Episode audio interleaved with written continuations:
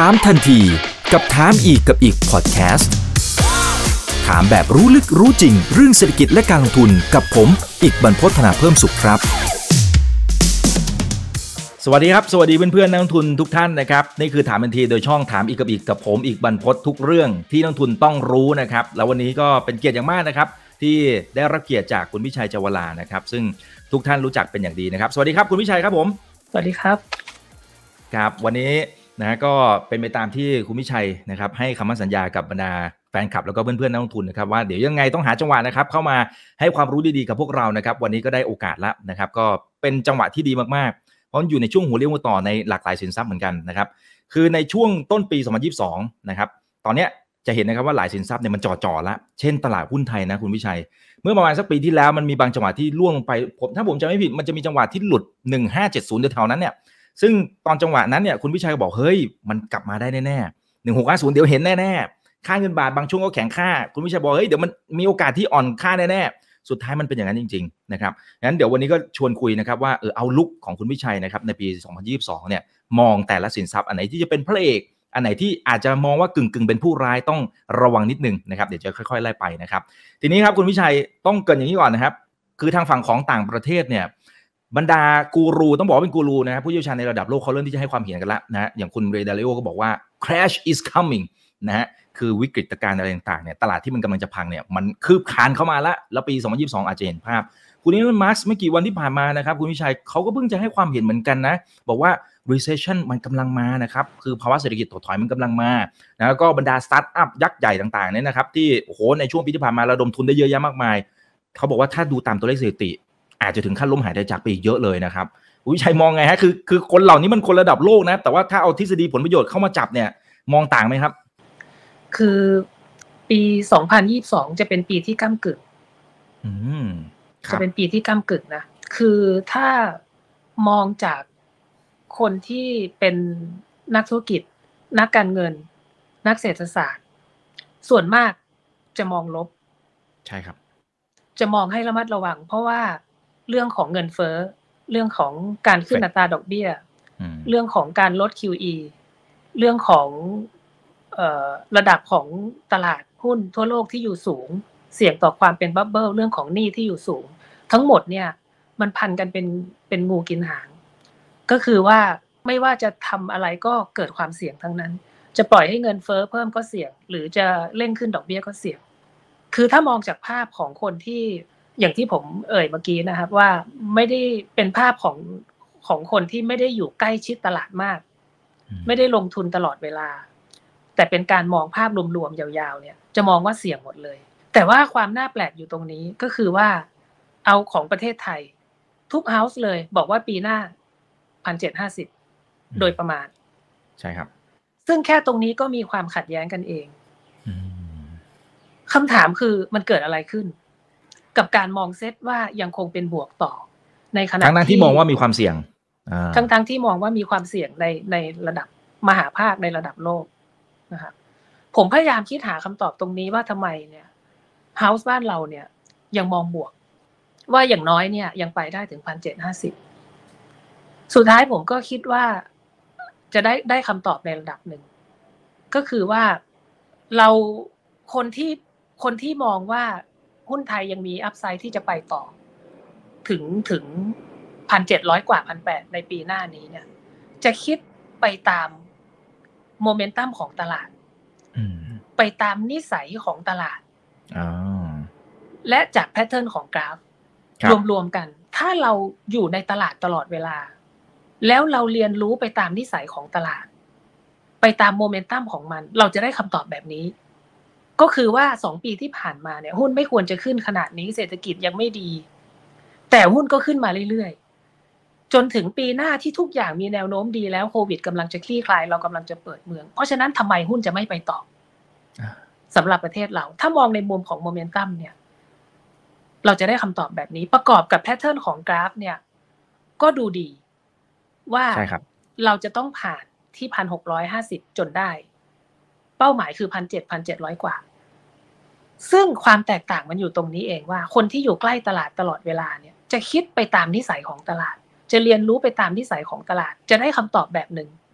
แต่ถ้าคนที่อยู่นอกตลาดมองแบบรวมๆเป็นนักธุรกิจ หรือเป็นนักการเงินนักเศรษฐศาสตร์เนี่ยเขาจะไม่คิดแบบนี้ เขาจะไม่ดูกราฟ เขาจะไม่เรียนรู้นิสัยของตลาด เขาจะไม่คิดแบบนี้เขาจะคิดว่าปีหน้าเนี่ยมีความเสี่ยงจากเหตุผลต่างๆ ที่ผ่านมาเรื่องของเงินเฟ้อดอกเบี้ย QE แล้วก็เรื่องของบับเบิลต่างๆ ถูกไหมครับ ใช่ครับ ปัญหาจึงอยู่ตรงนี้ที่ผมมองนะ ผมมองว่า การที่เราคิดไปตามนิสัยของตลาด เรียนรู้ไปตามนิสัยของตลาดเนี่ย อาจเป็นปัญหาได้ สมัยก่อนตอนที่ผมเล่นหุ้นใหม่ ๆ เมื่อประมาณปีสองพันห้าร้อยสามสิบสองสามสิบกว่าปีนะครับ จนถึงปีสองพันห้าร้อยสามสิบห้าผมไม่เคยเข้าตลาดหุ้นเลย อืม ศึกษาก่อนนี้แหละฮะในในการคิดแบบพ่อค้านักธุรกิจธรรมดาว่าถ้าเห็นตลาดหุ้นตกลงมาถูกถูกมาก ๆ เราก็ซื้อเก็บ แล้วก็ไม่มองไม่ดู พอตลาดหุ้นกลับขึ้นไป แพงๆ ดูแล้วมีกำไรดี เราก็ขายปรากฏว่าได้ผล ได้ผลทุกรอบเลย สองรอบ สองถึงสามรอบได้ผล หลังจากนั้นการวิเคราะห์ทางเทคนิคเข้ามาในประเทศไทย ผมรู้สึกว่าผมควรทำได้ดีกว่านี้ ผมเข้าไปในตลาด เริ่มเข้าไปที่โบรกเกอร์ เริ่มเข้าไปเรียนรู้ทางเทคนิค หลังจากนั้นขาดทุนตลอดเลย โอ้อืมคือเราอะคิดว่าเราดูการวิเคราะห์ทางเทคนิคเนี่ย เพื่อที่จะอ่านความคิดคนอื่น เพื่อที่จะได้รู้ว่าตรงไหน overbought oversold ถูกไหมครับเพื่อเราจะได้เรียนรู้ว่าตลาดหรือคนอื่นๆเขาทำอะไรกัน ซึ่งมันจะส่งสัญญาณออกมาในทางกราฟถูกไหมครับใช่ครับ เราคิดแบบนี้ แต่จริง ๆ อะ เครื่องมือทางเทคนิคถูกอินเวนต์ขึ้นมา เพื่อดูความคิดเราเป็นหลัก อันนี้เป็นเหตุผลข้อที่หนึ่ง ข้อที่สองคือเพื่อจัดระเบียบความคิดเราให้เป็นรูปเป็นร่าง เป็นระบบระเบียบง่ายแก่การอ่าน ถ้าเรามองจากระบบซ้อนน่ะ เราจะเห็นแบบนี้ เราจะไม่เห็นว่าเราเราเราเรามองเทคนิคแล้วเนี่ยเราได้เรียนรู้อะไรจากคนอื่นเลย แต่เราต่างหากที่ถูกจัดระเบียบความคิด ที่ถูกเห็นความคิดได้ ยังไง ผมยกตัวอย่างแบบนี้ว่า ตอนที่เครื่องมือทางเทคนิคเข้ามาใหม่ ๆ ผมอยู่ในช่วงนั้นเหมือนกันนะครับ ตอนนั้นการวิเคราะห์ทางเทคนิคเนี่ย ตรงค่อนข้างตรงและถูกต้อง เพราะว่าตอนเริ่มต้นเนี่ย คนที่ดูเทคนิคมีน้อย คนส่วนใหญ่เป็นผู้ถูกดู เพราะฉะนั้นเราจะเห็นธรรมชาติจริง ๆ ของการคิดของคนอยู่ในนั้น เพราะคนดูยังมีน้อยอยู่แต่พอคนการแต่พอเทคนิคอะเริ่มถูกใช้อย่างแพร่หลายแล้วอะ ผู้ถูกดูก็เป็นผู้ดูด้วย ผู้ดูก็ถูกดูด้วย เริ่มพันกันไปหมดครับเริ่มพันกันแล้ว เริ่มแยกไม่ออก ถ้าเกิดว่าเป็นช่วงเวลาแปดสิบเปอร์เซ็นของช่วงเวลาเนี่ยการมองทางเทคนิคต้องใช้ศาสตร์และศิลป์เราจะได้ผลลัพธ์ออกมาไม่ค่อยเหมือนกัน เท่าไหร่ ถ้าอย่างนั้นก็โอเค แต่ถ้าเมื่อไหร่เป็นช่วงเวลาที่ชัด ที่ทุกคนเห็นเหมือนกันหมด คือทางเทคนิคส่งสัญญาณชัด มันจะใช้ไม่ได้เลย เพราะว่าทันทีที่เราเห็นว่าตรงเนี้ย oversold หรือไปต่อ คนอื่นก็เห็นเหมือนกัน เพราะเรากำลังพูดถึงจุดที่ชัด พอคนอื่นก็เห็นเหมือนกัน ทุกคนก็จะเข้าไปซื้อในจุดที่คิดว่า oversold หรือไปต่อแน่ๆ oversold ก็กลายเป็น overbought ทันที ผลลัพธ์จะถูกเปลี่ยน ถูกไหมครับ ซึ่งตรงนี้ต่างหากเป็นเป็นเป็นสิ่งสำคัญมากที่ทำให้ผมมองว่า การวิเคราะห์ทางเทคนิคเวลาที่เราดูกันหมดแล้วอะมันไม่มีคุณค่าในจังหวะใหญ่ ๆ ให้เราใช้ เพราะเวลาที่เราเห็นชัดคนอื่นก็เห็นชัด แต่จะมีคุณค่าในช่วงหกเจ็ดสิบเปอร์เซ็นของเวลาที่เราต้องประเมิน แล้วไม่รู้ว่าจะใช่หรือไม่ใช่แบบไม่แน่ใจ ตอนนั้นอะจะพอใช้ได้ ซึ่งมันก็คือช่วงนี้หรือเปล่าครับ ที่ที่คุณพิชัยบอกว่า ปีนี้มันปี2022มันจะเป็นปีที่มันก้ามกึ่งก้ามกึ่ง อย่างนี้แปลว่า เทคนิคก็น่าจะใช้ได้สิฮะถูกไหมฮะมันไม่ใช่จังหวะจุดใหญ่ๆ ครับเดี๋ยวเดี๋ยวผมจะเข้าสู่ตรงนั้น แต่ตอนเนี้ย เพราะฉะนั้นสิ่งที่ผมทำคืออะไร สิ่งที่ผมทำคือ ผมจะไม่มองกันกราฟทางเทคนิค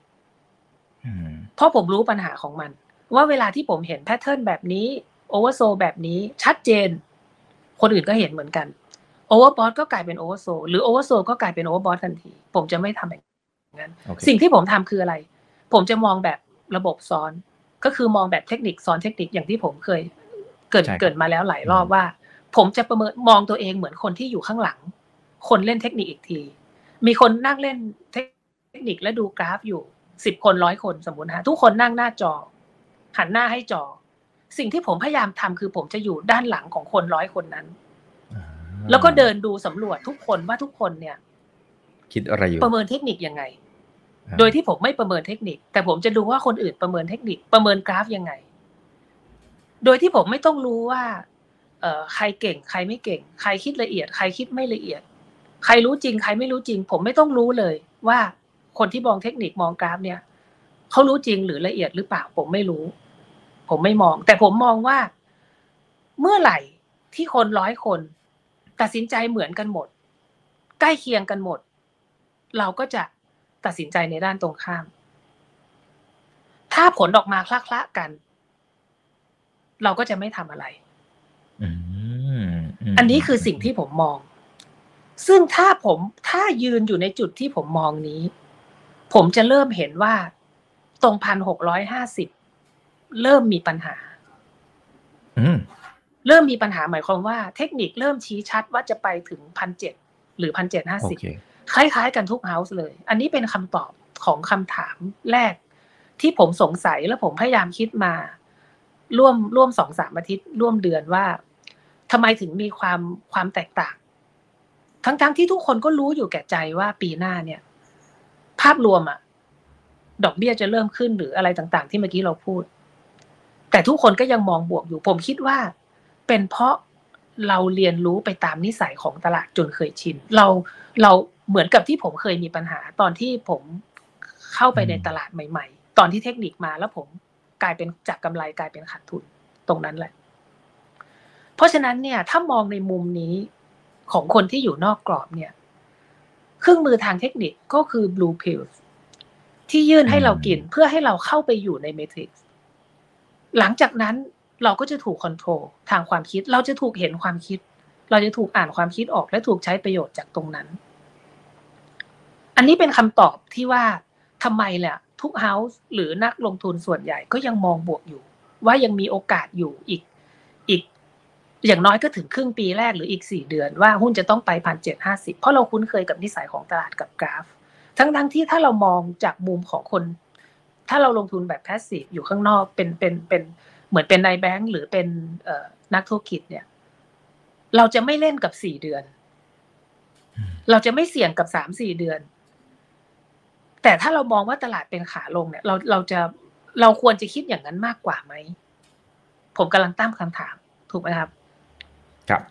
ว่าทำไมเราต้องเสี่ยงกับสามสี่เดือนนี้อืมเพื่อที่เราทั้งทั้งที่เราเห็นชัดแล้วว่ามันก็อาจจะเป็นขาลงได้ในปีหน้า ตรงนี้นำมาสู่คำตอบที่ค่อนข้างก้ากึ่งสำหรับผมว่าปีหน้าเนี่ย ตลาดจะเป็นยังไงอืมผมค่อนข้างก้ากึ่งมาก แต่ผมมองว่าปีหน้าน่าจะเป็นปีของการพักตัว พักผ่อน เหมือนกับตลาดหุ้นอะเอ่อมีความเสี่ยงอืมค่าเงินก็มีความเสี่ยง เพราะฉะนั้นตรงนี้ไม่ใช่จังหวะซื้อแล้วพันหกร้อยห้าสิบขึ้นไป ไม่ใช่จังหวะซื้อ เป็นจังหวะที่ควรจะทยอยลดพอร์ตสำหรับการเล่นของตามเซ็ตสำหรับหุ้นที่ขึ้นลงตามเซ็ตที่ลิงก์กับเซ็ต ด้วยซ้ำไป ต้องเริ่มคิดทยอยลดพอร์ตด้วยซ้ำไป แต่ถามว่าผมยังมีหุ้นอยู่มากไหม ผมยังมีหุ้นอยู่แปดสิบเปอร์เซ็นต์แต่หุ้นทั้งหมดที่ผมถือตอนนี้ ผมอยู่ในหุ้นที่ไม่ขึ้นลงไปกับเซ็ต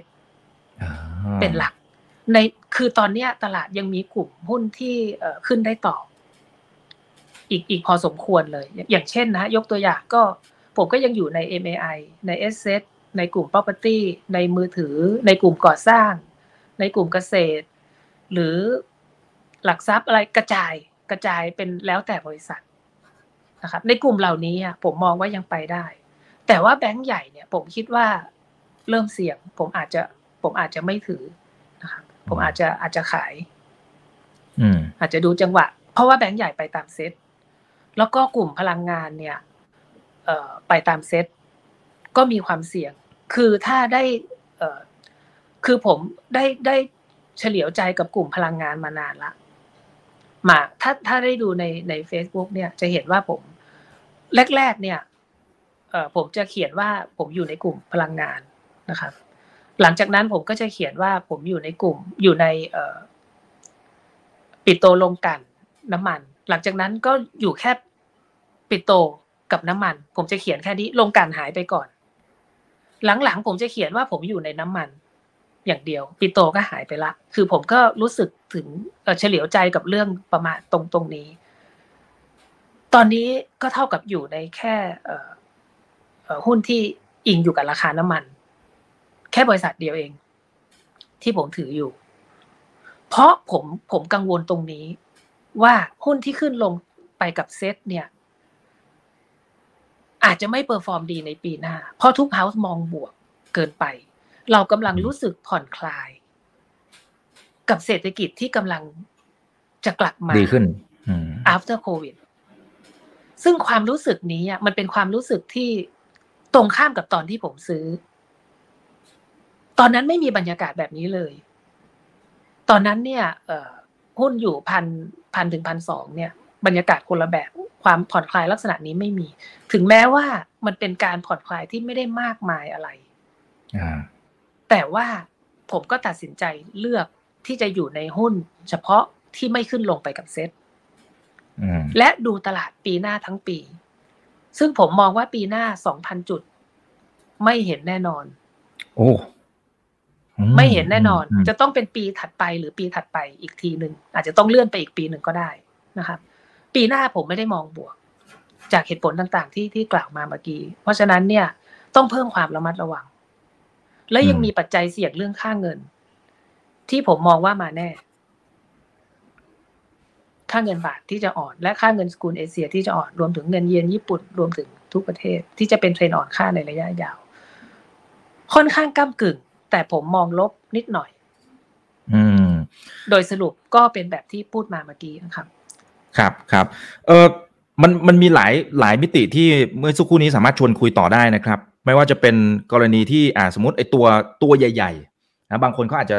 ถือมาสักพักหนึ่งนะครับ เหมือนที่คุณพิชัยบอกไปตั้งแต่ตอนช่วงมันพันพันหรือพันสองอะไรต่างๆเนี่ยต้นๆเนี่ยซึ่งต้นทุนมันค่อนข้างจะถือว่าดีอะนะมันก็ขึ้นมาพอสมควร ทีนี้ทีนี้เมื่อสักครู่นี้คุณพิชัยบอกว่าอาจจะทยอยลดก็ได้ แต่กลยุทธ์คือคือเราอยู่เฉยๆก่อนได้ไหมฮะ เผื่อว่าเฮ้ยมันอาจจะไปต่อของมันตามภาวะตลาดในช่วงต้นๆก่อน แล้วเราค่อยหาจังหวะออกไหมหรือ หรือทำไมคุณพิชัยถึงมองว่ามันควรจะทยอยละและอีกหนึ่งแบบก็คือว่าอ่าคุณพิชัยบอกว่า ภาพรวมมันอาจจะดูตึงๆนิดนึงนะนะครับ มันอาจจะอาจจะต้องย่อแหละนะครับ แต่แต่ไอตัวเล็กๆ MAI S set อะไรต่างๆเนี่ยนะครับสุดท้ายถ้าสมมติไอตัวใหญ่มันลงมาหมดเนี่ยโหบรรยากาศมันก็อาจจะไม่ดีแล้วสุดท้ายมันก็พาไอตัวเล็กมันก็ลงไปหมดเหมือนกันหรือเปล่าครับคุณพิชัย แต่ยังไม่เรายังไม่ได้อยู่ในจุดนั้นเรายังไม่ได้จุดอยู่ในจุดที่ เอ่อหุ้นจะไปไม่ได้ทั้งตลาด ผมไม่ได้มองอย่างนั้น เพราะว่าผมผมมองเซตแล้ว ผมก็มองรายบริษัท มองรายกลุ่มด้วยคำตอบที่ผมได้คือแบบที่ผมพูดเมื่อกี้ว่า กลุ่มอื่นๆยังปลอดภัย กลุ่มที่ผมเอ่ยถึงเมื่อกี้ทั้งหมดเนี่ยยังค่อนข้างปลอดภัย แล้วผมก็ยังถืออยู่หุ้นอยู่แปดสิบเปอร์เซ็นต์ผมผมแค่ลดตรงนี้เนี่ย ซึ่งถ้าได้ติดตามใน Facebook มาเรื่อยๆ จะเห็น เห็นตรงนี้มานานละ หลายเดือนแล้วที่เริ่มตั้งแต่โรงไฟฟ้า ไล่มาจนถึงลงกันที่หายแล้วก็ปิโต ตอนนี้ผมเห็นหุ้นที่มีความเสี่ยงเพิ่มขึ้น กระจายเพิ่มขึ้นอีก ซึ่งซึ่งเดี๋ยวผมอาจจะอาจจะโพสต์ลงไปใน Facebook ให้เห็นแพทเทิร์นของกราฟว่าว่าผมมองอยังไง อย่างเช่นนะฮะอย่างเช่นคัตลีหรือเอ่อกลุ่มที่เป็น กลุ่มที่คนมองบวกส่วนใหญ่ที่จะฟื้นตัวไปตามเศรษฐกิจปีหน้า อย่างเช่นเอ่อฟู้ดเชนตามห้างหรือห้างสรรพสินค้า กลุ่มเหล่านี้ก็ผมก็มองลบเหมือนกัน แต่โรงแรมผมยังถืออยู่ เพราะโรงแรมอะส่วนใหญ่มองลบ เพราะว่าเออเนี่ยยังไม่มาปีหน้า ใช่ครับ แต่ร้านอาหารห้างสรรพสินค้าเนี่ยมาแล้ว คือมันดูเหมือนจะกลับด้านกันหมดเลยตอนนี้ ในในในหุ้นที่ผม ถือกับหุ้นที่ผมไม่ถือ ซึ่งจะดูแล้วเหมือนกับจะไม่ได้ไม่ได้สอดคล้องกับสภาพเศรษฐกิจ หรือความน่าจะเป็นที่กำลังจะเกิดขึ้นในปีหน้าเลยครับครับส่วนแทบจะส่วนตรง MAI ข้ามเลยแหละฮะตอนเนี้ยครับเออยากขึ้นเยอะ ยากขึ้นเยอะมาก ซึ่งผมก็ขายไปเยอะแล้ว แต่ผมยังอยู่ในหลายบริษัทที่ผมมองว่าไปได้ แล้วก็ตลาดของของของ property หรือของกลุ่มต่างๆ ก่อสร้างหรืออะไรที่ผม พูดเมื่อกี้ยังไปต่อได้ แต่ใน MAIS ต้องระวังเพิ่มขึ้นเยอะเพราะว่าหลายบริษัทก็จบไปแล้ว จบรอบไปแล้ว ลงไปแล้ว แต่หลายบริษัทก็ยังไปอยู่ มันไม่ได้ง่ายเหมือนตอนที่อยู่พันพันสองที่สามารถซื้อกราดได้อ่าแล้วก็ขึ้นพร้อมเพรียงกัน ตอนนี้ไม่ใช่อย่างนั้นแล้ว แต่ผมก็ดูอย่างที่ผมบอกว่าผมดูเป็นรายบริษัท ซึ่งตรงเนี้ยวิธีดูของผมจะเป็นวิธีวิธีดูแบบกราฟซ้อนกราฟ อย่างที่ผมอธิบายตอนแรกอืมนะคครัรับบโดยที่ก็ยอมรับว่า valuation เนี่ย หรือ fundamental เนี่ยก็ไม่ได้ร้อยเปอร์เซ็นในหุ้นตัวเล็กหรอก อันนี้ใครๆก็รู้ใช่ไหมครับ แต่ว่าผมลงทุนด้วยทฤษฎีผลประโยชน์ เราเเราก็จะยังเห็นอัพไซด์อยู่ในในหุ้นจำนวนมากในในกลุ่มเหล่านี้ รวมถึงกลุ่มสื่อกลุ่มอะไรก็ยังยังอยู่หลายหลายบริษัทเหมือนกันที่ยังไปได้ ครับครับ ซึ่งคุณวิชัยเองพอพอดู ระบบซ้อนระบบนะครับ แล้วก็กราฟซ้อนกราฟอีกทีหนึ่งเนี่ยนะฮะเอ่อแล้วต้องเข้าไปเช็คพวกสถานะทางการเงินอะไรเพิ่มเติมไหมฮะเพื่อเอาให้มั่นใจว่าอย่างน้อยๆไอ้ตัวที่เราเข้าไปลงเนี่ยมันมันก็น่าจะมีสถานะที่มันผ่านพ้นในช่วงวิกฤตไปให้ได้เหมือนกันเนี่ยอ่เช่นโรงแรมอันนี้ผมผมยกตัวอย่าง แต่ว่าโอเค ส่วนหนึ่งผมว่าคุณพิชัยเนี่ยคือทำธุรกิจโรงแรมอยู่แล้วเพราะฉะนั้นจะมองออกนะว่าใครคือตัวจริงใครที่อาจจะมีความเสี่ยงอะไรว่านไป แต่ถ้าสมมติสมมติเอามุมเฉพาะการลงทุนอย่างเดียวเนี่ยนะครับคุณพิชัยมีวิธีการ ต้องต้องเข้าไปเจาะอะไรเพิ่มเติมอีกไหมเพื่อให้มั่นใจอะสำหรับการที่จะเข้าไปถือยาวๆเพราะบางทีโอ้โหกราฟมันอาจจะมันอาจจะบอกอย่างหนึ่งแต่ แต่ถ้ากิจการมันไปไม่ไหวเนี่ยมันสุดท้ายมันก็มันก็ไม่ไหวอยู่ดีนะ คุณวิชัย ต้องต้อง balance ให้ดี ต้อง balance ให้ดี ธุรกิจต้องไม่แย่เกินไปอืมจนถึงขั้นมีความเสี่ยงล้มละลาย แต่ว่าในรอบที่ผ่านมาเนี่ย มันก็ไม่ได้เป็นอย่างนั้นนะ หุ้นที่ยังขาดทุนต่อเนื่องกลับขึ้นแรงกว่าด้วยซ้ำอ่าจริงใช่ครับครับ เพราะฉะนั้นสิ่งที่ผมทำเนี่ย ผมเข้าใจกลไกดี แล้วผมอืมรู้ว่าผมกำลังทำอะไรอยู่ ผมก็แยกเรื่องไปเลย ผมก็แยกเรื่องไปเลยว่า อันเนี้ยในกลุ่มบริษัทเหล่าเนี้ยเราเล่นตามกลไกผลประโยชน์ล้วนๆ โดยที่เราไม่ดู fundamental เลย เราก็มีส่วนหนึ่ง หรือพยายาม balance สองส่วนนี้ ระหว่าง fundamental valuation กับ กับทฤษฎีก็อีกก้อนหนึ่ง หรือดูเรื่องหุ้นที่เราจะลงทุนระยะยาวจริง ๆ เลย แทบจะไม่ได้คิดในตามทฤษฎีเท่าไหร่เลย ก็มีอีกส่วนหนึ่ง คือเราต้องรู้ว่าเรากำลังทำอะไรอยู่ เพราะรอบที่ผ่านมาเนี่ย ไม่ได้ไม่ได้เอ่อหุ้นที่พื้นฐานไม่ดีขึ้นมากกว่าพื้นฐานดี เอางี้ดีกว่า อืมใช่ครับ แต่บังเอิญว่าผมอยู่ในตลาดนี้มาสามสิบกว่าปี ผมคุ้นเคยกับเรื่องแบบนี้ ผมสามารถรับความเสี่ยงตรงนี้ได้ แล้วผมก็มีวิธีมอง ผมก็ทำได้ แต่ว่าถ้าใครที่ไม่คุ้นเคยก็จะมีความเสี่ยงแน่นอน จะมีความเสี่ยงเยอะครับครับครับและการที่คุณมิชัยเองอีกหมวกอีกขาหนึ่งเนี่ยก็คือเป็นนักธุรกิจซึ่งประสบความสำเร็จอย่างมากนะครับ มันสามารถช่วยช่วยมุมมองสำหรับการที่เข้ามาลงทุน อาจจะเป็นเรื่องของบริหารความเสี่ยงหรือใดๆก็ตาม มันช่วยในมุมไหนบ้างครับทำให้อาจจะเป็นแต้มต่อกับเมื่อเปรียบเทียบอะอย่างเช่นอย่างผมอะผมก็ โอเคอาจจะทำธุรกิจอย่างอื่น อาจจะไม่ได้เกี่ยวข้องกับพวกเนี่ยธุรกิจแบบนี้นะครับหรือลงบางคนอาจจะลงทุนอย่างเดียว มันมันมีความได้เปรียบยังไง คุณคุณพิชัยเอาเอากรอบความคิดจากการที่เป็นนักธุรกิจมาช่วยเสริมในมุมของการลงทุนได้ในมุมไหนบ้างไหมครับ คือความเป็นนักธุรกิจช่วยในเรื่องของการลงทุนในตลาดหุ้นได้ดีนะ ได้ดีแน่นอน เพราะว่าคนที่ทำธุรกิจเองด้วย และลงทุนในตลาดหุ้นด้วย หรืออย่างน้อยที่สุดอะได้ประเมินธุรกิจอยู่ตลอดเวลา อย่างอย่างเช่น อาจจะเป็นในแบงก์อาจจะอยู่ฝ่ายสินเชื่อ หรืออยู่ในเป็น underwriter เป็นเป็นผู้ค้าหลักทรัพย์ที่ได้ประเมินธุรกิจตลอดเวลาเนี่ยได้สัมผัสธุรกิจจริงตลอดเวลากับได้ทำธุรกิจจริง มีความได้เปรียบสูงมาก เพราะเราจะรู้จริง ๆว่าปัจจัยอะไรจริง ๆ ที่ทำให้ธุรกิจหนึ่งประสบความสำเร็จ และธุรกิจอีกธุรกิจหนึ่งไม่ประสบความสำเร็จเนี่ยคนที่ไม่ได้ทำเองเนี่ย บางทีมองไม่ออก จะมองผิดนะครับสำคัญที่สุดคือเรื่องของ management รายละเอียดดีเทลต่างๆ ที่อยู่ใน management นั้น เหมือนเราทำเองถ้าผมจะลงทุนในบริษัทไหน ในลักษณะที่เหมือนกับผมผมเรียกว่าเป็นการลงทุนจริง ๆอะหนึ่งถ้าไม่มี margin of safety สูงสูงไปเลย แล้วธุรกิจแข็งโป๊กไปเลยโดยไม่ต้องประเมินนะ อันนั้นแบบนั้นนะทำได้อยู่แล้ว ไม่ต้องละเอียดมากก็ทำได้ ถูกไหมครับอย่างสมมตินะสมมติเฉยๆว่า จะลงทุนใน quality house หรือปรึกษาหรืออะไรแบบเนี้ยมันง่ายที่ไม่ต้องไปรู้รายละเอียดมากหรอก เจ้าของก็ถือหุ้นใหญ่แล้วก็ valuation ก็ต่ำต่ำมาก แต่ถ้าเป็นเป็นลักษณะที่ก้ากึ่งเนี่ย management สำคัญที่สุด ถ้าเราไม่เข้าใจ management เราไม่เข้าใจดีเทลของ management เราจะไม่รู้เลยว่าความเสี่ยงของธุรกิจมันอยู่ตรงไหน เราจะคิดไปเอง เขาบอกบริษัทนั้นบอกจะขยายไปต่างประเทศ บริษัทนี้บอกจะเปิด line product ใหม่ ไม่ได้ทุกคนจะทำได้นะคะบางทีธุรกิจสเกลหนึ่งอะบริหารแบบหนึ่งประสบความสำเร็จ พอสเกลใหญ่เกินไปถ้า management ไม่ดีพอเนี่ย ก็ล้มเหลวนะเพราะฉะนั้นในรายละเอียดของ management เป็นเรื่องที่สำคัญ ถ้าใครจะลงทุนต้องต้องเข้าใจตรงนี้เป็นเป็น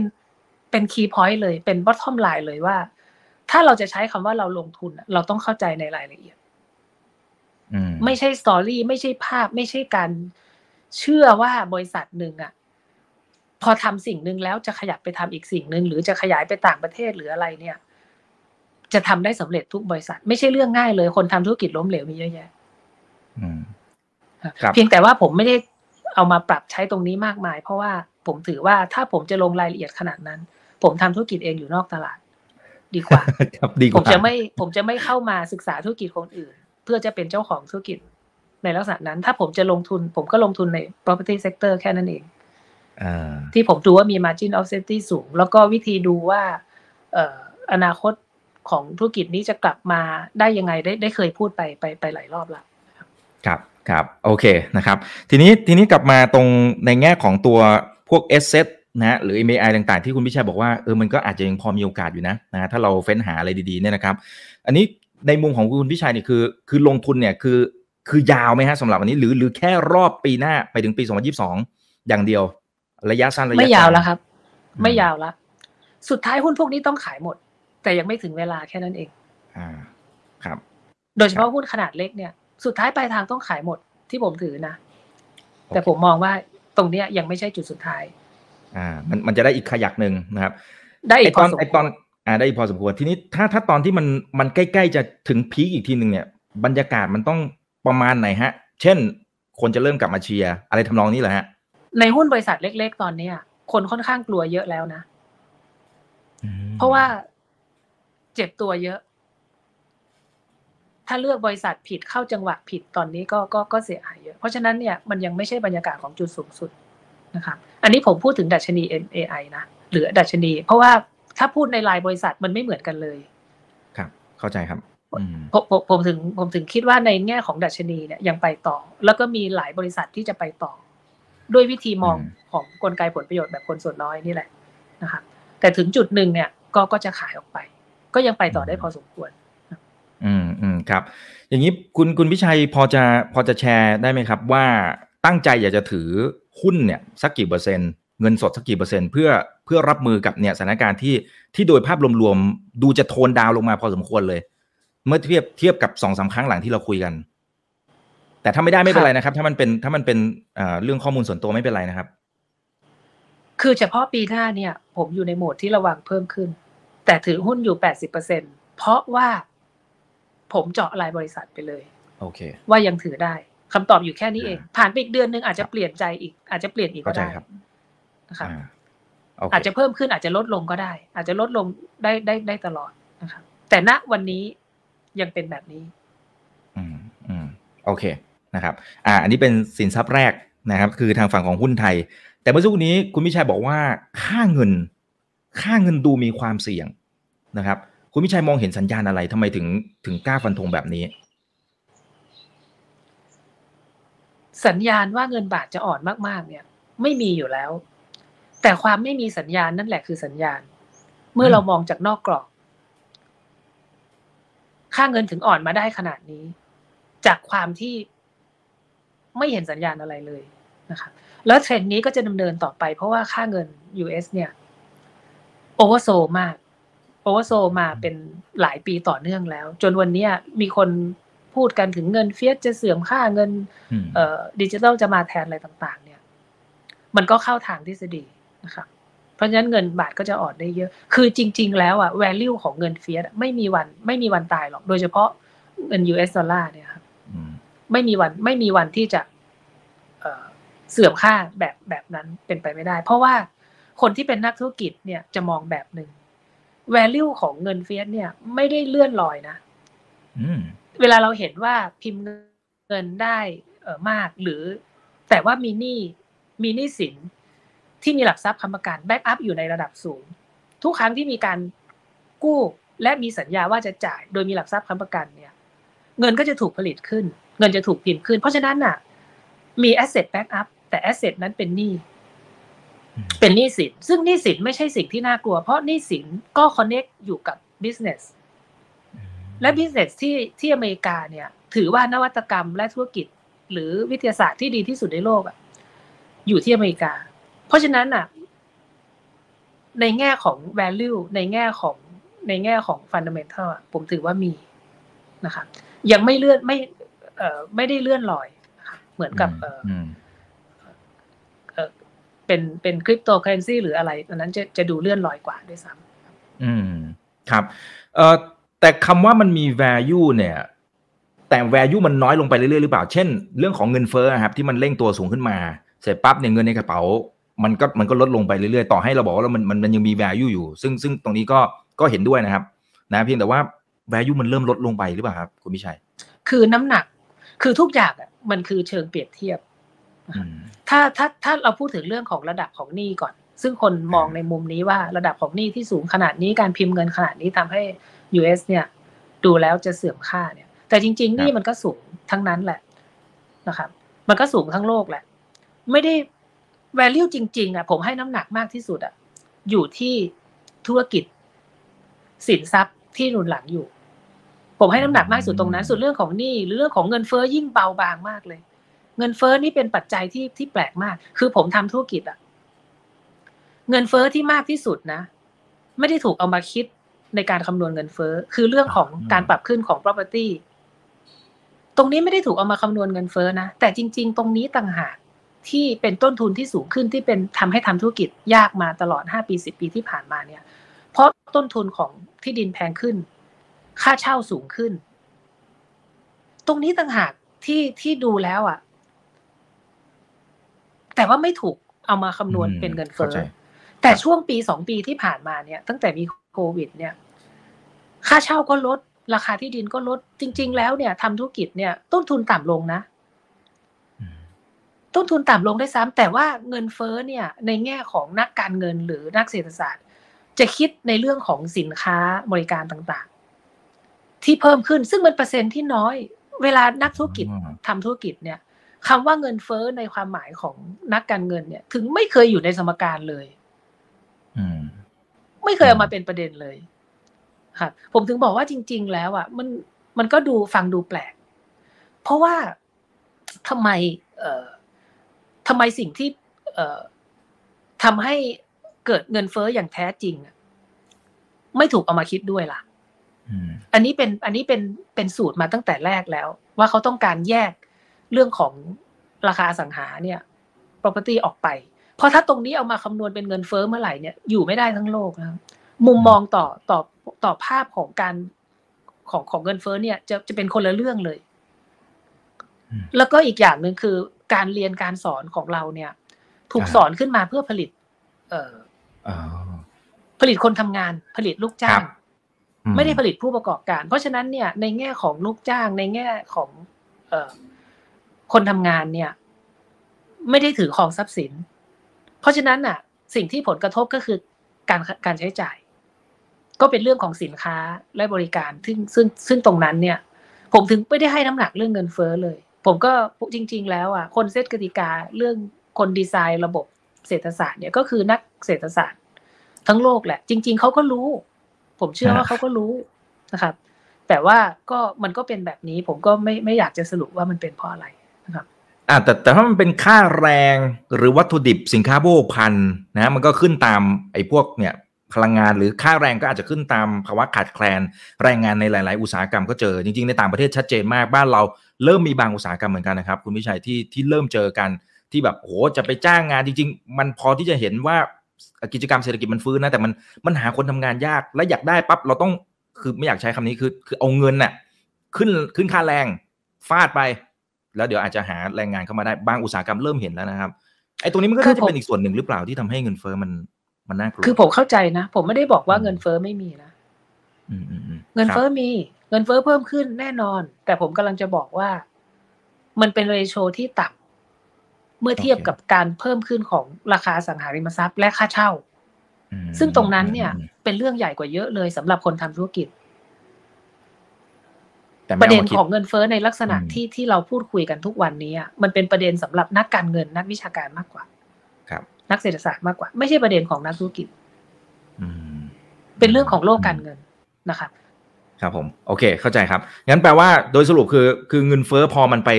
พอมันไปชดเชยกับไอตัวอ่าค่าเช่า หรือค่าที่ดินที่ที่มันลดลงใช่ไหมครับนั้นโดยภาพรวมถูกต้องมันอาจจะไม่ได้น่ากลัวอะไรขนาดนั้นไม่คือมันน่ากลัวขึ้นมาแหละเลยแต่แต่มันอาจจะไม่น่ากลัวขนาดนั้นใช่โอเค ผมมองในมุมนี้นะ แต่ว่าแน่นอนว่าในโลกการเงินก็จะมองอีกแบบหนึ่งครับ ในเรื่องโอเคการเงิน ในโลกการเงินก็จะมองอีกแบบหนึ่งครับครับเอ่ออย่างค่าเงินที่ที่คุณวิชัยบอกว่าค่าเงินบาทมันมันมีโอกาสที่จะอ่อนเนี่ย มองเห็นโซนไหมครับ จริง ๆ ไม่ต้องเป๊ะก็ได้นะครับ แต่อยากให้เห็นว่าโอเค ก่อนอันนี้ที่เราคุยกันผมจำได้ว่าคุณวิชัยบอกสามห้ามีโอกาสเห็น ซึ่งมันใกล้เคียงมากละพอขึ้นมาขนาดนี้ปั๊บเนี่ย คุณวิชัยมองไงต่อมันสี่สิบห้าสิบมันขนาดนั้นเลยหรือหรือ หรือยังไงพอพอจะเห็นภาพคร่าวๆไหมฮะถ้าถ้าไม่ได้ไม่เป็นไร คือประมาณสี่สิบบาทมาแน่ แต่เรื่องอืมเวลาเนี่ย ไม่แน่ใจผมอาจจะให้กรอบเข้าใจกว้างๆไว้ประมาณสามปีครับคือสี่สิบาทมาแน่ แต่ก็ไม่รู้เวลาที่แน่ชัดอืมคล้ายๆ กลับแน่ แต่ไม่รู้เมื่อไหร่อะอืม ครับ ครับ เข้าใจครับ โอ้อย่างนี้แสดงว่าเราก็ควรจะ เอ่อซื้อดอลลาร์ไว้อย่างนี้เหรอฮะ เพื่อรอวันนั้นแล้วก็แปลงกลับมาหรือยังไงฮะ ก็แล้วแต่นะคะ เพราะว่าการการเอ่อนค่าของค่าเงินเนี่ย มันกระทบเศรษฐกิจโดยรวม มันจะทำให้ในภาพรวมระยะยาวเมื่อเงินบาทอ่อนมากๆเศรษฐกิจจะดี เศรษฐกิจจะบูมแต่ในในช่วงแรกของการเกิดเนี่ย ค่อนข้างน่าเป็นห่วง ไม่รู้ว่าจะแพนิคยังไงอะไรหรือไม่นะคะประเด็นไม่ได้อยู่ตรงที่ว่าเก็บเงินดอลลาร์ไว้ในในในพอร์ต หรือในสมุดเงินฝากธนาคารเท่าไหร่ เพราะว่ายังไงก็ตามผลตอบแทนมันไม่ได้สูงเมื่อเทียบกับ ถ้าเราสามารถลงทุนในหุ้นหรืออะไรอะไรได้ ใช่ไหมครับ ในแง่ของเปอร์เซ็นต์ของการขึ้นมันไม่ได้สูงขนาดนั้น แต่ว่าถ้าจะทำก็ทำได้อืมอืมครับเออผมผมย้อนย้อนไปนิดนึงตรงตรงทางฝั่งของตลาดหุ้นนะครับเอ่อที่ที่คุณวิชัยบอกว่ามันอาจจะซอฟลงมาบ้าง มันอาจจะมีแบบเหมือนเหมือนย่อลงมาบ้างเพราะทุกคนเนี่ยเริ่มเริ่มมองบวกอะไรว่าไปเนี่ยนะครับ แต่แต่การที่มันลงมาเนี่ย คุณวิชัยมองมองแบบ crash หรือมันแค่ปรับฐานเล็ก ไม่ได้แบบหนักหนาสาการอะไร หรือมันอาจจะเหมือนภาพตอนโควิดอย่างนั้นหรือเปล่าที่แบบโอ้โหลงมาเละเทะขนาดนั้นเลยมันภาพดีกรีมันประมาณไหนฮะ ไม่ครับ ไม่ได้ขนาดนั้น เป็นภาพของไซด์เวย์ดาวน์อ่าโอเคโอเค สลับขึ้นสลับลงแต่อาจจะออกข้างกับไปทางลงมากกว่าขึ้นอืมอืม อ่าครับ ครับ อ่าพอจะเห็นภาพ ทีนี้ขอไปสินทรัพย์อื่นนะครับคุณวิชัย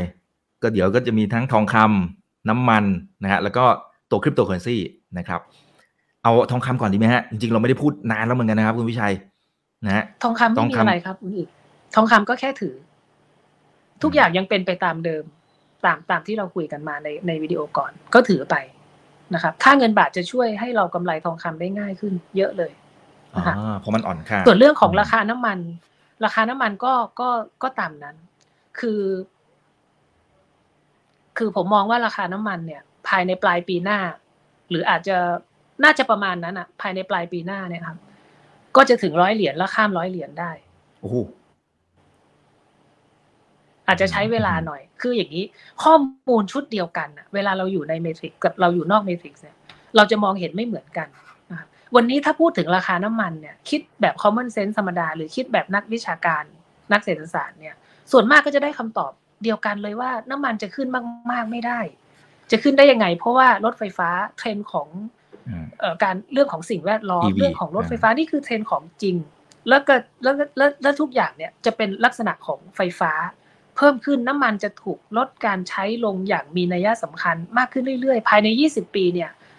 หรืออาจจะไม่ได้ใช้น้ำมันแล้วก็ได้ แล้วราคาน้ำมันจะขึ้นไปสูงๆแบบข้ามร้อยเหรียญได้ยังไง ถูกไหมครับ ถ้าเราถ้าเราประเมินตรงๆ หรือเราคิดอยู่ในกรอบอะเราก็จะได้คำตอบนี้ เราก็จะได้คำตอบแบบนี้ แต่ชุดข้อมูลเดียวกันนี้เลย ถ้าเราอยู่นอกกรอบเนี่ย หรือเราอยู่นอกเมทริกเราจะได้คำตอบอีกแบบหนึ่งเลย เราจะได้คำตอบว่าเหตุผลที่ผมพูดทั้งหมดเมื่อกี้นี่แหละ จะทำให้น้ำมันขึ้น เพราะมันไม่น่าจะขึ้น และมันเป็นไปได้ยากที่จะขึ้น มันก็เลยจะขึ้น เพราะเวลาคนส่วนใหญ่ มองว่าจะเป็นยังไง มันมักจะหักกับทิศทางของคนส่วนใหญ่ไปสู่ผลประโยชน์ของคนส่วนน้อยถูกไหมคะเพราะฉะนั้น ข้อมูลชุดเดียวกัน ถึงบอกว่าเวลาเราอยู่ในกรอบกับอยู่นอกกรอบ เราจะมองเห็นไม่เหมือนกัน ผมก็ยังคิดเหมือนเดิมว่าเทรนของน้ำมันเนี่ยจะค่อยเป็นค่อยไปนะคะหกสิบกว่าเหรียญมาอีกได้เจ็ดสิบกว่าเหรียญอยู่อยู่ยาวได้ แต่ถ้ามองหนึ่งปีเนี่ย ผมว่าทัน อืมอืมครับ เอ๊ะอย่างนี้ถ้าถ้าถ้ามันเป็นไปตามที่คุณมิชัยบอกตั้งแต่ตอนต้นคือไอ้พวกหุ้นใหญ่ ๆ ที่มันล้อๆไปตามตลาดซึ่งรวมถึงหุ้นพลังงานเนี่ย นะที่มันอาจจะซอฟลงมา มันอาจจะมีแรงขายออกมา อย่างนี้แปลว่าถ้าถ้าผนวกกับเมื่อสักครู่นี้ที่ที่คุณมิชัยบอกว่าอ่าราคาพลังงานเดี๋ยวมันอาจจะมีโอกาสเกินร้อยอยู่เหมือนกันแสดงว่าถ้ามัน soft ลงมาปั๊บโอ้นี่มีโอกาสเข้าไปจัดเต็มเลยสิอย่างนั้นใช่ไหมฮะถ้าเป็นในเชิงของกลยุทธ์ในการจับจังหวะในการเข้าไปลงทุนสวิชตัวอะไรต่างๆก็อยากไม่แนะนำอยู่ดีตรงนั้นครับก็ผมจะดูตรงนั้นอีกทีหนึ่งตอนนี้มันมีความขัดแย้งกัน ความขัดแย้งกันที่ผมเห็นตอนนี้ก็คือว่าหนึ่ง ในแง่ของเซตในแง่ของ pattern ของกราฟ ในแง่ของโมเมนตัมของตลาดในแบบที่ทุก house มองเนี่ยครับผมทำให้ผมมองว่าเซตอะจะกำลังกำลังตื้อๆต่างๆต้องทยอยลดในหุ้นที่อิงกับเซตนะครับตรงนี้เป็นหลักเพราะหุ้นที่อิงกับเซตคืออะไร มันก็หนีไม่พ้นแบงก์กับพลังงาน ถ้าซื้อพลังงานได้ปิโตลงกันได้ เซ็ตก็ต้องไม่ลงสิ ก็แปลว่าซื้อไม่ได้ แปลว่า valuation ที่เราเห็นเหมาะสม ระดับราคาที่เราเห็นเหมาะสมอยู่ตรงแนวรับเป็นกับดัก ครับ อ่าซึ่งซึ่งตรงเนี้ยมันมีมีมีรายละเอียดในการอธิบายในการมอง เดี๋ยวผมจะอาจจะอธิบายเพิ่มใน Facebook ครับอ่าครับ คือบางทีอะเวลาเรามองอะ วิธีคิดของเราจะมีแพทเทิร์นไง อย่างวันนี้ถ้าเรายกตัวอย่างนะคะ ถ้าเข้าไปมองหุ้น ผมยกตัวอย่างกันแล้วกันนะคะว่า แต่ว่ามันก็ต้องเอ่ยชื่อหุ้นอีก เป็นกรณีศึกษาแล้วกันครับ อันนี้เราไม่ได้เชียร์ไม่ได้อะไรนะฮะอืม ก็อย่างสมมุติว่าวันนี้ถ้าเข้าไปมองหุ้นลงกันหรือปิโตเคมี หรือหุ้นเอ่อห้างสรรพสินค้า หรือค้าปลีก หรือร้านอาหารฟู้ดเชนนะครับจะมีสิ่งหนึ่งที่เหมือนกัน คือ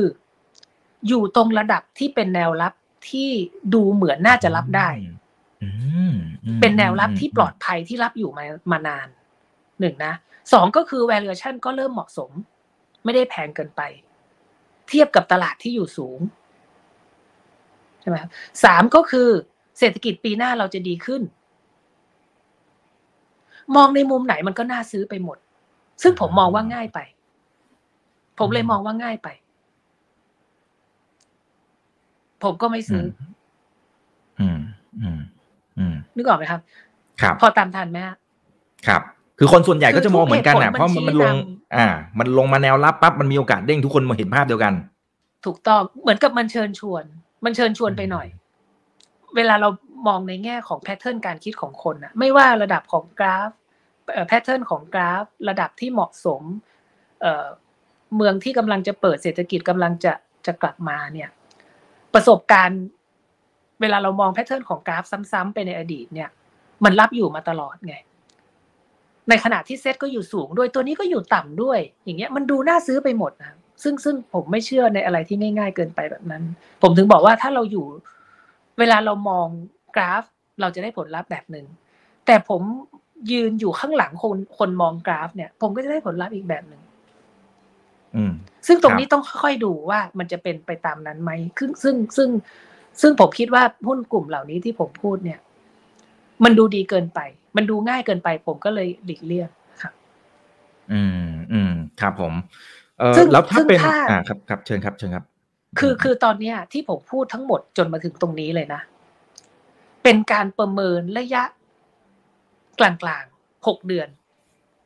หรือแค่หนึ่งปีก็ตามเนี่ย ผมมองว่าเป็นการประเมินที่ที่สั้นนะปกติเวลาผมมองอะไร ผมจะมองรวมๆยาวสองปีสามปี ยิ่งยาวยิ่งมองง่าย ถูกไหมเพราะฉะนั้นในการมองสั้น ๆ เนี่ย หลายครั้งผมก็เคยบอกว่าระยะกลางเนี่ย ไม่แน่ใจไม่รู้หรอก แต่ถ้าจะลงผมก็พร้อมจะยอมรับ เพราะผมมองภาพรวมดี ถูกไหมครับ เพราะฉะนั้นตรงเนี้ยเหมือนกับว่าผมกำลังจะเข้ามา มองภาพระยะปีเดียวอะหรือหกเดือนอะซึ่งมันก็อาจจะใช่หรือไม่ใช่ ถ้าเกิดมันไม่ใช่ เดี๋ยวคราวหน้าเนี่ย เดี๋ยวผมก็ต้องมาทบทวนว่า ผมมองพลาดตรงไหน ที่ที่ทำให้ผมรู้สึกว่าปีหน้าเนี่ย ต่อให้ผมมองดี ระยะสองสามปีข้างหน้า หุ้นจะต้องข้ามสองพันจุด ผมก็ยังคิดว่าปีหน้าไม่ดีและไม่น่าซื้อ อยู่ดีอืมอืมนึกออกไหมคะเพราะมันมองได้ครับหลายมุมนะคนที่เป็นนักลงทุนระยะยาวจริง ๆ อาจจะไม่จำเป็นต้องมองระยะปีเดียวก็ได้ ปีเดียวจะดีไม่ดีไม่เป็นไร ถ้าสามปีห้าปีเราแน่ใจว่าดีเราก็ถือไป มองอย่างนั้นก็ได้เหมือนกันนะ ถูกไหมครับ ใช่ครับมแต่ตอนนี้เหมือนกับผมกำลังจะลงรายละเอียดมากขึ้นน่ะเพราะผมอยู่กับทฤษฎี ผมก็จะลองใช้ทฤษฎีในระยะปีหน้าปีเดียวดู ครับ โอเค โอเค เคลียร์นะครับอ่าเพื่อความเคลียร์อีกอีกมุมหนึ่งไอตัวที่เป็น S ร้อยตัว MAI ตัวเล็กตัวจิ๋วเนี่ยที่คุณพิชัยบอกว่าเฮ้ยมันก็ยังพอมีโอกาสเนี่ย อันนี้คือคือซื้อเพิ่มไหมคุณพิชัยซื้อเพิ่มไหมหรือที่ซื้ออยู่แล้วก็แค่ถือเฉย อ๋อผมผมก็ปรับเปลี่ยนแล้วก็ถือมานานแล้วครับสำหรับคนเข้าใหม่ผมผมพูดอะไรไม่ได้เลยตอนนี้สำหรับคนจะเข้าใหม่นี่ไม่ไม่ไม่ต้องคิดเลยครับ ต้องต้องถามตัวเองว่าทำไมต้องมาคิดซื้อตอนนี้ๆมคือเราต้องมีมาอยู่แล้วนะครับ ผมก็แค่ปรับเปลี่ยนไปมาแค่นั้นเอง โอเค โอเคถ้างั้นเคลียร์นะครับ สกุลเงินดิจิตอลครับ อ่าคุณพิชัยยังเหมือนเคยเดิมเคยมองตอนนั้นเป็นภาพยาวๆ อ่า ยังเหมือนเดิม ยังเหมือนแต่เดิมถ้ามองคือฟังถ้ามองวิเป็นดีโอภาพระยะเก่าที่สั้นและกลาง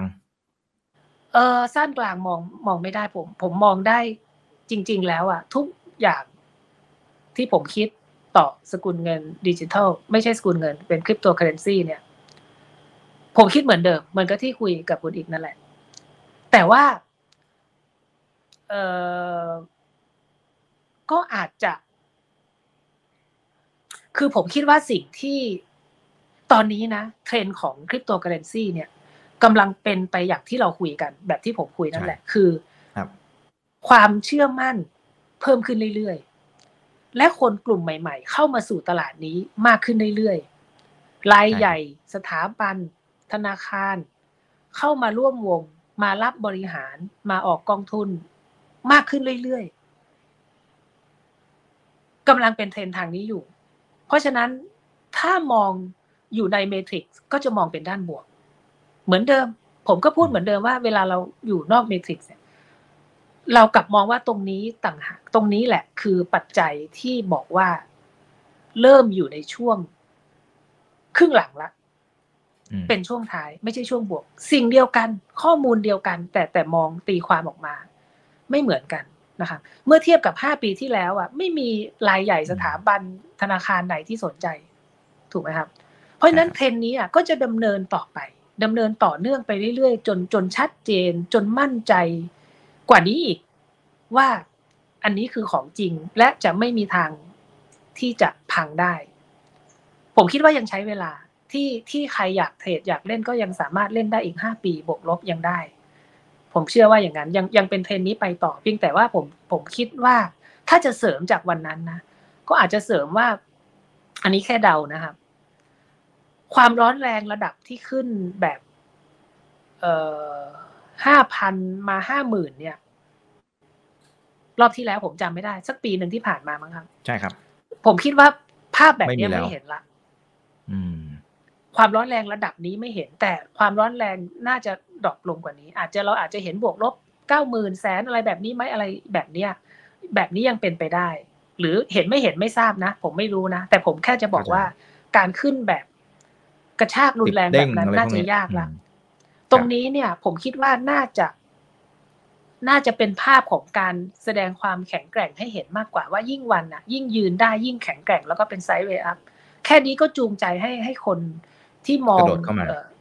บอกคือไม่กล้าลงทุนในคริปโตเคอเรนซีเข้ามาเพิ่มได้ได้อีกพอสมควรเลย คือเหมือนกับวันเนี้คริปโตเคอเรนซีเนี่ยอะเราพูดถึงบิตคอยก่อนแล้วกัน เพราะว่าอีกครับแปดเก้าสิบเปอร์เซ็นเนี่ยยังมีความเหวี่ยงอยู่สูง แต่บิตคอยนี่ดูเหมือนความเหวี่ยงจะเริ่มลดลงนะครับถ้าวันไหนบิตคอยแสดงความสวิงลดลงไปเรื่อยๆ แต่แข็งแกร่งมากขึ้นไปเรื่อยๆ แค่ไหนเนี่ย คนก็จะเข้ามาเพิ่มได้ โดยที่จำเป็นราคาจะไม่จำเป็นต้องขึ้นมากได้ซ้นึกออกไหมครับคือยังรอคนเข้ามาได้อีกเยอะ เหมือนจุดอ่อนตอนนี้คือความแข็งแกร่งหลังจากนี้ภาพของของบิตคอยอาจจะเป็นความเรื่องของความแข็งแกร่งก็ได้ คืออะไรก็ก็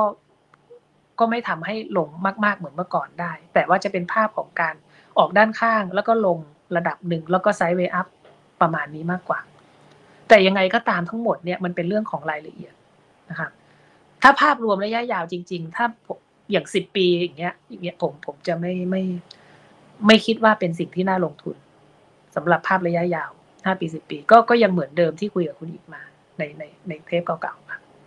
ครับผมอ่าก็ไปย้อนดูได้นะครับเป็นความรู้ดีๆนะครับ แล้วหลาย ๆ เรื่องครับเราสามารถเอาไปปรับใช้ได้นะครับ แต่ว่าหลายครั้งนะครับคุณพิชัยคือหลายคนบอกว่าพอฟังแล้ว เออ มันจริงมันใช่ แต่พอไปปรับใช้บางคนก็บอกว่า มันยังใช้ไม่เป็นอะคุณพิชัย มันเอายังใช้ไม่เป็น อยากจะเป็นคนส่วนน้อยเหมือนกัน แต่ทำไมทุกคนรู้อะทุกคนผมว่าพอฟังคุณพิชัยปั๊บเก็ตเข้าใจ แต่พออยู่หน้างานจริง ๆ เนี่ย เราเป็นส่วนคนส่วนน้อยไม่ได้ครับ ก็พิมีชัยความยากนะ ผมครับยอมรับอืมเลยว่าว่าไม่ใช่เรื่องง่าย โดยเฉพาะถ้าเราจะดูในรายละเอียด หรือเราจะดูลักษณะของรายอาทิตย์ หรือรายเดือนหรืออะไรยิ่งยาก แต่ถ้ามองยาวๆ แล้วจับจุดหลักๆ แล้วยอมรับว่าเราได้ภาพใหญ่ๆ ยาวๆ นานๆ ครั้งเนี่ยไม่ยากนะ ไม่ยากเกินไป แต่ว่าถ้าจะลงรายละเอียดในเดือนหน้าเป็นยังไง หรือซื้อหุ้นตัวไหน บริษัทไหนณตอนนี้ดีหรือแบบเนี้ยอืมยาก ต้องใช้ประสบการณ์นะคะและอีกอย่างหนึ่งที่ที่ผมมองว่า คนที่เข้าใจทฤษฎีผลประโยชน์อยู่แล้ว แล้วพยายามจะ คือคือเชื่อเชื่อว่ากลไกนี้มีอยู่จริงอะจะสามารถทำได้ดีเพิ่มขึ้นเรื่อยๆได้นะครับอืมแต่ว่า เอ่อจะมีคนจำนวนหนึ่งเลยนะ ที่เหมือนเข้าใจเหมือนไม่เข้าใจ คือ ยังไม่ยังไม่แน่ใจว่าจะเป็นยังไง ผมผมสังเกตนะ อันนี้คือสิ่งที่ผมสังเกตนะว่า ครับผม เรามักจะลืมความคิดของตัวเอง เราเราลืมไปว่าเราเคยคิดอะไร ณตอนนั้น เราลืมไปแล้ว เราคิดว่าเราจำได้ แต่เราลืมไปแล้วนะ นี่คือการทำงานของของจิตสำนึกของเราที่ที่บางคนยังไม่รู้ตัว ว่าความจำของเราที่เราเคยย้อนกลับไปจำสิ่งเก่าๆว่า เราเคยพลาดโอกาสตอนโควิด เพราะอะไรเราเคยพลาดตอน subprime เพราะอะไรอะ มันไม่ใช่ความมันไม่ใช่ความจำเดิมแล้ว มันเป็นความจำที่จิตสำนึกเราสร้างขึ้นมาใหม่ เพื่อปกป้องปรับเปลี่ยนให้เราอยู่ได้สบายใจ หรือมีเหตุผลมารองรับมากขึ้น แต่ณตอนนั้นจริง ๆ เรากลัวอะไรเราคิดอะไรเราลืมไปแล้ว ถ้าเราไม่ได้จดไว้หรือเราไม่พยายามที่จะจำมันเราลืมไปแล้ว อย่างอย่างอย่างตอนเนี้ยคนที่ผ่านช่วงโควิดมาใหม่ ๆ นะครับ แล้วก็พลาดโอกาสไปอะ โดยที่ตัวเองไม่ได้ซื้ออะ ผมเชื่อว่ายังจำได้อยู่ ใช่ ยังพอจำได้อยู่ว่าตอนนั้นน่ะ เราพลาดยังไง เราคิดอะไร เพราะอะไรยังจำได้อยู่ แต่ถ้าคนนั้นอยู่ในช่วงซับพลายด้วย แล้วย้อนกลับไปคิดว่าเราพลาดยังไงในช่วงซับพลายอาจจะคลุมเครือ อาจจะเริ่มจำไม่ได้ละ จริงครับ มันอันนี้นานทำละให้เราผิดซ้ำครับ ยังไม่พอนะ คนรุ่นใหม่ ๆ ที่ยังไม่รู้จักทฤษฎีอ่าผลประโยชน์เนี่ย เวลาเข้ามาแล้วมาฟังย้อนหลังอะเขาจะไม่รู้สึก เขาจะไม่รู้สึกอินเลยนะ มีมีนักเพราะมีช่วงหลังมีนักลงทุนใหม่ ๆ เข้ามาใช่ไหมครับแล้วบางทีพอได้ฟังวิดีโอที่ตอนที่อาจจะผมพูดให้ซื้อหุ้นตั้งแต่ช่วงที่หุ้นตกลงไปพันพันสองอ่าเขาอาจจะคิดว่า คือไม่อาจจะเขาจะรู้สึกว่า อืมก็ ก็ไม่เห็นแปลกเลย ก็มันวิกฤตนี่มันก็ต้องซื้ออยู่แล้ว ไม่เห็นแปลกเลย คือเขาไม่ได้ผ่านประสบการณ์ตรงนั้นมาอืมใช่เขาจะไม่รู้สึก in เลย ว่าเวลาเกิดขึ้นจริงๆอะ เราเขวไปเพราะอะไรตอนอยู่หน้า subprime น่ะโอ้โหหนักเลย ยิ่งยิ่งตอน subprime ก็ก็เหมือนกันนะคนที่ผ่านช่วง subprime มาเนี่ย แล้วไม่ได้ถือหุ้นเต็มพอร์ตเนี่ย วันเนี้ยก็เริ่มอาจจะจำได้บ้างจำไม่ได้บ้าง แต่ถ้าคนที่ไม่ได้ผ่านช่วง subprime มานะ สมมติเป็นคนรุ่นใหม่นะ เข้ามาเข้ามาอยู่ในตลาดเพิ่งไม่นานเนี่ย หลังโควิด เนี่ย แล้วย้อนแล้วแล้วคิดดูว่าช่วง subprime เนี่ย คนพลาด เพราะไม่ได้ซื้อเนี่ยเขาอาจจะไม่รู้สึกว่าเขาจะรู้สึกว่า ถ้าฉันอยู่ตรงนั้นฉันได้ซื้อแน่นอน ก็เพราะมันวิกฤตนี่มันไม่น่าจะยาก ถูกไหมแต่เวลามันเกิดขึ้นน่ะ มันยากมาก เวลามันเกิดขึ้นต่อหน้าเราเนี่ย มันยากมาก เพราะฉะนั้นสิ่งที่เราจำได้ สิ่งที่เราคิดออกเนี่ย มันไม่ใช่ความจำเดิม เราต้องพยายามอย่าลืม ผมพยายามจะพูดคำนี้ว่า เราต้องพยายามอย่าลืม ว่าเราพลาดเพราะอะไร คิดให้ออกแกะให้ตกและจดจำไว้ เวลาแล้วแล้วถ้าเราทำสิ่งนี้ ควบคู่ไปกับความเข้าใจทฤษฎีผลประโยชน์ เราจะไม่พลาดซ้ำอย่างน้อยที่สุดนะตรงเนี้ยเราจะเริ่มเห็นภาพชัดขึ้นว่าบรรยากาศมันแตกต่างมากเลย ระหว่างตอนพันพันสองกับวันนี้พันหกห้าสิบเนี่ย ความรู้สึกมันผ่อนคลายผิดกันเยอะเลย แล้วถ้าเรากำลังคิดว่า เรายังอยากจะซื้อหุ้นตรงนี้ เพื่อจะลุ้นไปอีกหกเดือนข้างหน้าเนี่ย มันมันมันมันมันควรหรือไม่ควรอืมมันมันคนละมันมันมันไม่ใช่หลักคิดเดิมที่ใช้ตอนซื้อแล้วนะ ตอนโควิดรอบล่าสุดใช่นะครับตอนตอนพันจุดแล้ว มีอีกตัวอย่างหนึ่งครับปีพันเก้าร้อยเจ็ดสิบเอ็ดที่อเมริกายกเลิกการแบ็กอัพเอ่อ US ดอลลาร์ด้วยทองคำอ่าตอนนั้นเนี่ย ราคาทองเนี่ย พุ่งขึ้นจากประมาณสองสามร้อยเหรียญขึ้นไปถึงแปดร้อยเหรียญนะคะคือถ้าเราคิดด้วย common sense ธรรมดาเนี่ยนะ คนที่เอ่อคุ้นเคยกับเงินที่เป็นโลหะมาอืมนะครับ วันหนึ่งถูกเปลี่ยนมาเป็นกระดาษเป็นเคอร์เรนซีแล้วมีโลหะหนุนหลังก็ยังพอทำใจได้ วันหนึ่งเนี่ย ปรากฏว่า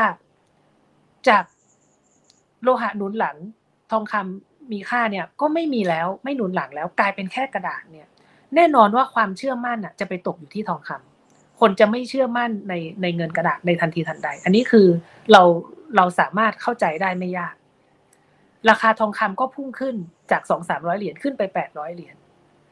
คนก็เข้าไปซื้อทองคำกันทั้งนั้น แต่หลังจากนั้นเนี่ยไม่นานผ่านไปสักระยะหนึ่ง ทองคำที่แปดร้อยเหรียญเนี่ยก็ราคาตก ตกลงมาเรื่อยๆเรื่อยๆเรื่อยๆถึงยี่สิบปีไม่กลับไปที่แปดร้อยเหรียญอีกเลย หลังจากนั้นยี่สิบกว่าปีนะคะคือเวลาเราไปอ่านประวัติศาสตร์ ประวัติศาสตร์เขียนว่าอะไร ประวัติศาสตร์จะเขียนว่า เมื่อปลดล็อก ค่าเงินออกจากทองคำทองคำก็ทะยานขึ้น เพราะว่าคนเชื่อมั่น คนยังยังไม่มั่นใจในในเงินกระดาษ คนเชื่อมั่นในทองคำแต่เมื่อผ่านไประยะหนึ่ง คนก็เริ่มเชื่อมั่นในเงิน ในในในในเงินกระดาษทำให้ราคาทองคำเนี่ย ค่อยๆ ตกต่ำลงมาเรื่อยๆ ถ้าเราไปอ่านประวัติศาสตร์เนี่ย จะอธิบายแบบนี้ ซึ่ง ถ้ามันขัดแย้งกับ common sense หรือขัดแย้งกับ กับทฤษฎีผลประโยชน์อย่างสิ้นเชิง ในความเป็นจริงแล้วเนี่ย ถ้าอธิบายตามระบบซ้อนระบบนะ คนส่วนใหญ่เกือบทั้งหมดไม่มีใครเชื่อมั่นในเงินกระดาษ แต่เชื่อมั่นในทองคำและซื้อทองคำกันมาก พอเป็นคนส่วนใหญ่ ระบบผลประโยชน์ทำงาน ทองคำถึงลงต่างหากไม่ใช่ลงเพราะคนเชื่อมั่นในเงินกระดาษ แต่ลงเพราะกลไกคนส่วนใหญ่คนส่วนน้อย วันนั้นนะลองคิดเป็นตัวเอง ผมคิดว่าอืมพระเจ้าลงมาบอกว่า อย่าซื้อทองนะผมยังคิดว่าคนยังไม่เชื่อเลย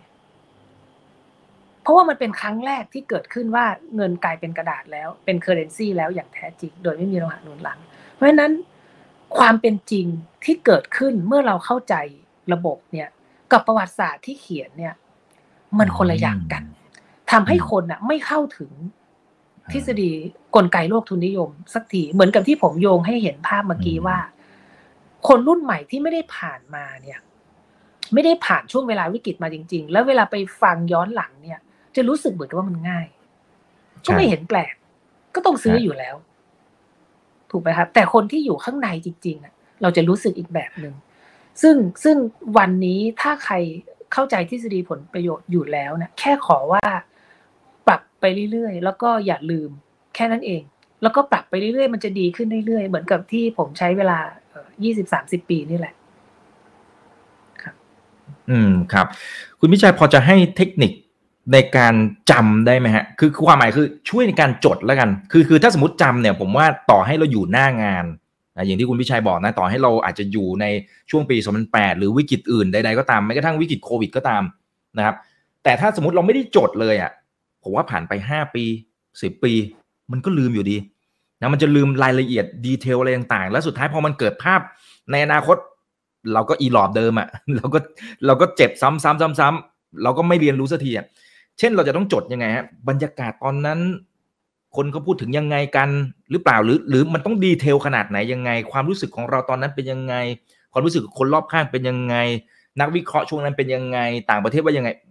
อย่างนั้นเหรอฮะหรือหรือต้องลงรายละเอียดขนาดไหนยังไงครับ ถึงจะเป็นผมเป็นบทคนรียทำให้อย่างนั้นกับครั้นะต่อไปโอ้ผมผมเป็นคนทำอย่างนั้นนะผมจะพยายามจำจำความรู้สึก ไม่ใช่จำความคิดจำความคิดด้วย แต่การจำความรู้สึกสำคัญกว่า ความรู้สึกตอนนั้นน่ะ เรารู้สึกยังไงให้จำไว้ให้ดีผมแต่ว่าเนื้อหาเนี่ย ถ้าเราไม่เข้าใจตัวเองเหมือนกับความรู้ที่สำคัญที่สุดตั้งแต่โลก 2,000 ปีมาแล้วเขาบอกว่าคือ self knowledge การรู้จักตัวเอง เราต้องรู้เท่าทันความคิดตัวเองก่อน ว่ากลไกของสมองของจิตสำนึกเราทำงานยังไง แล้วพอเรารู้จักตัวเองแล้วเนี่ย เราจะเรียนรู้ทฤษฎีผลประโยชน์เนี่ยเราจำความรู้สึกไว้ว่าเราพลาดความรู้สึกเราณตอนนั้นเป็นยังไง เวลาความรู้สึกนั้นเกิดซ้ำเราจะเราจะไม่พลาดอีก ยกตัวอย่างนะวันนี้อะถ้าย้อนกลับไปอธิบายว่า ปีช่วงซับพายเราไม่ได้ซื้อหุ้นเพราะอะไรนะ ผมเคยพูดเหตุผลออกมาสามสี่ข้อ ตอนที่มันเกิดใหม่ ๆ นะ คนอิน คนเข้าใจเลยว่าเออใช่ฉันคิดอย่างนั้นจริง ๆ ฉันพลาดเพราะอย่างนั้นจริง ๆ แต่ผมพูดวันนี้นะคนไม่อินแล้ว เพราะคนลืมความคิดความจำตัวเองไปแล้วว่าวันนั้นน่ะเขาเคยคิดแบบนั้น ผมลองทวนก็ได้ ถ้ามีเวลาก็คือวันนั้ดีนครับนะดีครับตอนเกิดซับพรามขึ้นใหม่ๆนะข้อแรกที่ที่ทำให้คนไม่ซื้อตอนที่ตกลงมาเป็นวิกฤตที่ 400 จุดนะ คือหนึ่งวิกฤตปี 40 เรากินเวลา 5 ปีกว่าจะฟื้น วิกฤตซับพรามเพิ่งเกิด 6 เดือนเอง เราจะรีบซื้อทำไม อันนี้เป็นเหตุผลข้อที่หนึ่งคือเวลายังอีกนาน ข้อที่สองคือระดับราคาตอนนั้นก็ลงถึง200รอบนี้ยัง400เพราะฉะนั้นถึงมีรีบาวมีอะไรก็มีโอกาสที่จะลงต่ำกว่านี้ได้อีก ข้อสามก็คือว่าคราวที่แล้วเกิดแค่เอเชียนะเรายังได้เม็ดเงินของยุโรปอเมริกาเนี่ยมาช่วยฟื้นเศรษฐกิจ จากค่าเงินที่อ่อน ถูกไหมคือไม่ได้เกิดทั้งโลก รอบนี้เกิดทั้งโลก เกิดจากประเทศพัฒนาแล้ว แล้วใครจะมาช่วยเรา เงินที่จะฟื้นเศรษฐกิจโลกจะมาจากไหน แบงก์ยุโรปแบงก์อเมริกาจะเจ๊งกันหมด เพราะฉะนั้นภาพมันน่ากลัวมากเพราะฉะนั้นเราก็ไม่ซื้อ อันนี้คือความจำความคิดวิธีคิดของเรา ณตอนนั้น เราคิดแบบนี้ แต่ว่า กลไกผลประโยชน์เนี่ยไม่ได้สนใจความเป็นจริง หรือประสบการณ์ที่เคยเกิดขึ้น แต่จะหักกับความคิดเรา เพราะคนส่วนใหญ่รู้ทันแล้วชิงขาย ว่าวิกฤตรอบนี้หนัก หนักกว่ารอบที่แล้ว แล้วยังลงไม่สุดแล้วยังกินเวลาอีกนาน มันก็กลับขึ้นเลย กลไกทำงานแบบนี้ แล้วเรื่อง QE เรื่องอะไรก็เข้ามา support ถูกไหมครับเพราะฉะนั้นวันเนี้ยคนจำนวนมากเนี่ยก็ลืมความคิดตัวเองไปแล้ว ว่าเราเคยรู้สึกอย่างนั้น เราเคยคิดอย่างนั้น ตรงเนี้ยคือสิ่งที่ผมอะ มันก็เป็นตัวช่วยอันหนึ่งนะครับ การทำความเข้าใจทฤษฎีโดยเนื้อหาของมันโดยตรง เรื่องหนึ่งฝึกใช้ซ้ำๆเรื่องหนึ่งแล้วอย่าลืมความรู้สึกของเรานะคะวันเนี้ยการเอามาปรับใช้ก็ได้ก็คือว่าความรู้สึกของเราณวันเกิดที่เกิดโควิด กับวันเนี้ยมันไม่เหมือนกันแล้ว อืม จริงครับ ก็ระวังเพิ่มขึ้นนะครับอืม อ่า อันเนี้ยมันเพิ่งเกิดหมาดๆเราก็ยังจำได้นะครับ เพราะฉะนั้น ผมว่าไปจดนะไปจดรายละเอียดนะครับเผื่อคนไหนขี้ลืมไงผมว่ามีเหมือนกันนะอาจจะลืมนะครับครั้งหน้าจะได้ไม่พลาดนะจะได้กลับมาทบทวนว่าเออเนี่ยมันคือความรู้สึกของเรานะนะครับในช่วงที่มันเกิดเหตุการณ์แบบนั้นแล้วเราพลาดยังไง มันเกิดเหตุการณ์อีกทีในอนาคตเราจะได้ฉกฉวยโอกาสนะครับ จะได้เห็นโอกาสแล้วก็เข้าไปลงทุนได้นะโดยสรุปก็คือ ปีนี้ 2022 มีความเสี่ยง ทั้งเซ็ตและค่าเงิน แต่หุ้นจำนวนมากรายกลุ่มที่ผมเอ่ยยังไม่เสี่ยง ฝากทิ้งท้ายถึงผู้ชมทางบ้านหนะครับ คุณพิชัย อาจจะอวยพรปี 2022 นะครับนะฮะว่าการใช้ชีวิตหรือการลงทุนหรือการทำธุรกิจใดๆก็ตามนะครับเรียนเชิญเลยครับ ก็ก็ขอให้มีความสุขครับ โดยไม่มีเงื่อนไขครับ สั้นๆอย่างนี้เลยนะฮะก็ครับสามารถเอาไปใช้ได้นะครับ เอาไปใช้ได้ในทุกอย่างแหละครับ ในในมุมของวิธีคิด คนไหนที่อาจจะยังไม่คุ้นสมมติเป็นคนรุ่นใหม่ที่คุณพิชัยบอกนะ ผมว่าอย่างน้อยๆ คือแค่ไป Google ดูก็ได้นะฮะก็จะขึ้นมาละนะครับทฤษฎีผลประโยชน์นะครับคุณพิชัยเจวลาไปทำความเข้าใจก่อน แล้วลองย้อนดูนะช่วงเวลาตรงนั้นเนี่ยมันเกิดอะไรขึ้นบ้าง เราจะเริ่มเข้าใจเพิ่มมากขึ้นว่ามันเกิดอะไรในวันนี้นะครับนะฮะเอาละฮะวันนี้ขอบพระคุณคุณพิชัยมากๆเลยนะครับนะครับแล้วเดี๋ยวโอกาสหน้าขออนุญาตเรียนเชิญเข้ามาร่วมพูดคุยกันเพิ่มเติมนะครับขอบพระคุณมากครับคุณพิชัยครับครับขอบคุณครับ เดี๋ยวครั้งหน้าจะเป็นเรื่องไหนรอติดตามกันด้วยนะครับ นี่คือถามทันทีโดยช่องถามอีกกับอีกกับผม อีกบรรพฒนาเพิ่มสุขทุกเรื่องที่นักทุนต้องรู้วันนี้ สวัสดีครับ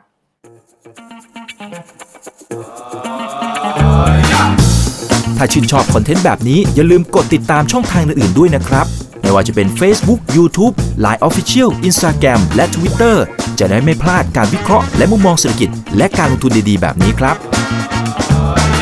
อย่าลืมนะครับว่าเริ่มต้นวันนี้ดีที่สุด ขอให้ทุกท่านโชคดี และมีอิสรภาพในการใช้ชีวิต ผม อีกบรรพธนาเพิ่มสุขครับ